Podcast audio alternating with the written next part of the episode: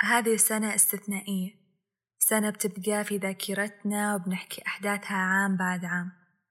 أحداث أثبتت لنا قديش مهمة بلدنا وقديش إحنا محظوظين بقيادة حكيمة راشدة شعب طموح ما يرضى غير القمة مكان.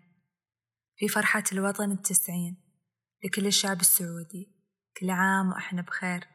الله يديم علينا نعمة الأمن والأمان. يا بلادي واصلي وإحنا معاكي. هذا بودكاست عطر أحكي فيه عن التطوع والمتطوعين. أحاول أشبع فيه فضول كل متطوع جديد. أشجع من خلاله كل شخص ما جرب لذة التطوع إنه يجرب. الرسول عليه الصلاة والسلام قال أحب الناس إلى الله أنفعهم للناس. والتطوع هو أحد أشكال حب الخير للناس. التطوع مصطلح واسع جدا يشمل أشياء كثير ما له شكل أو موضوع معين. باختصار كل شيء تقدر تسويه تقدر تتطوع فيه. يعني مثلا تقدر تتطوع بمهاراتك. إذا كان عندك مهارة التصوير على سبيل المثال أو التدريب أو إلقاء الخطب صنع الأطعمة أو حتى تغليف الهدايا. تقدر تتطوع في تخصصك. عن طريق تقديم استشارات أو تقديم دورات تفيد المهتمين بهذا التخصص بدون مقابل طبعا. تقدر تتطوع في وقتك مالك وجهدك وحتى فنك. تقدر تتطوع في بلدك وتقدر تمد يد العون والخير لخارج حدود منطقتك. طيب إذا كنت تبي تتطوع هل تفضل التطوع لحالك أو مع مجموعة من الأشخاص؟ وجهت هذا السؤال على مجموعة من المتطوعين قلت لهم هل تفضلون التطوع الفردي أو التطوع ضمن فريق؟ وليش؟ وكانت أغلب الردود تصب في صالح العمل التطوعي مع مجموعة لما فيه من طاقة عالية جدا إنك تشوف نفسك تشتغل مع ناس يد بيد بقلب واحد مثل الأسرة هذا يعزز انتمائك للتطوع ويشجعك تنجز أكثر تتعرف على ناس أكثر وتكون دائرة علاقاتك أوسع. لأن العمل التطوعي لما يكون مشترك يكون له أثر عميق في نفسك وذكريات لا تنسى مدى العمر.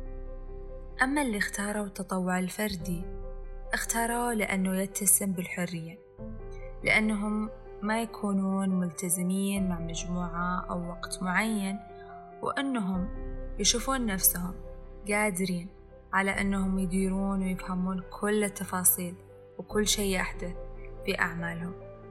وأضاف بعضهم بأنه يخشى من أن يتم تهميشه أو التقليل من جهده أو أنه يواجه أشخاص غير مرنين بالعمل. هذه النوعين سواء الفردي أو العمل مع مجموعة يكون اختيارها حسب طبيعة شخصيتك. طبيعة العمل اللي تسويه. بس في نوع ثالث أنا أعتقد أنه أكثر جودة وهو التطوع المؤسسي. إحنا لازم نفرق بين تطوعي خيري فردي أو بين مجموعة من الأشخاص يقومون فيه لحالات طارئة أو ظروف اجتماعية أو إنسانية وبين تطوع منظم مؤسسي قائم على تحقيق الأهداف والأداء بفكر مشترك وفكر منسق منظم يتبع خطوات للتنفيذ بأقل تكلفة وبإنجاز متقن يقاس بمعايير الجودة والأثر. العمل التطوعي المؤسسي أثبت من خلال التجارب والدراسات أنه الأجدر والأقرب للمشاريع التنموية إنك تكون تحت مظلة رسمية وفريق معترف فيه ولا أثر ولا وجود وكيان ويكون العمل في قوالب نظامية وإدارات موزعة من خلال الأهداف والمهام أيضا. هذا أكيد راح يشكل فارق كبير في مسيرتك التطوعية. أنواع التطوع وأشكاله كثير جدا يصعب حصرها أو التكلم عنها في حلقة واحدة. لكن هذه نبذة تقدر من خلالها أنك تبدأ تبحث عن النموذج الخاص فيك بالتطوع. ختاماً. لكل نوع من أنواع التطوع سواء الفردي أو الجماعي أو المؤسسي. دورة وتأثيره في المجتمع الذي لا غنى عنه أبدا. أنا عبير عبد العزيز وهذا بودكاست ساطر.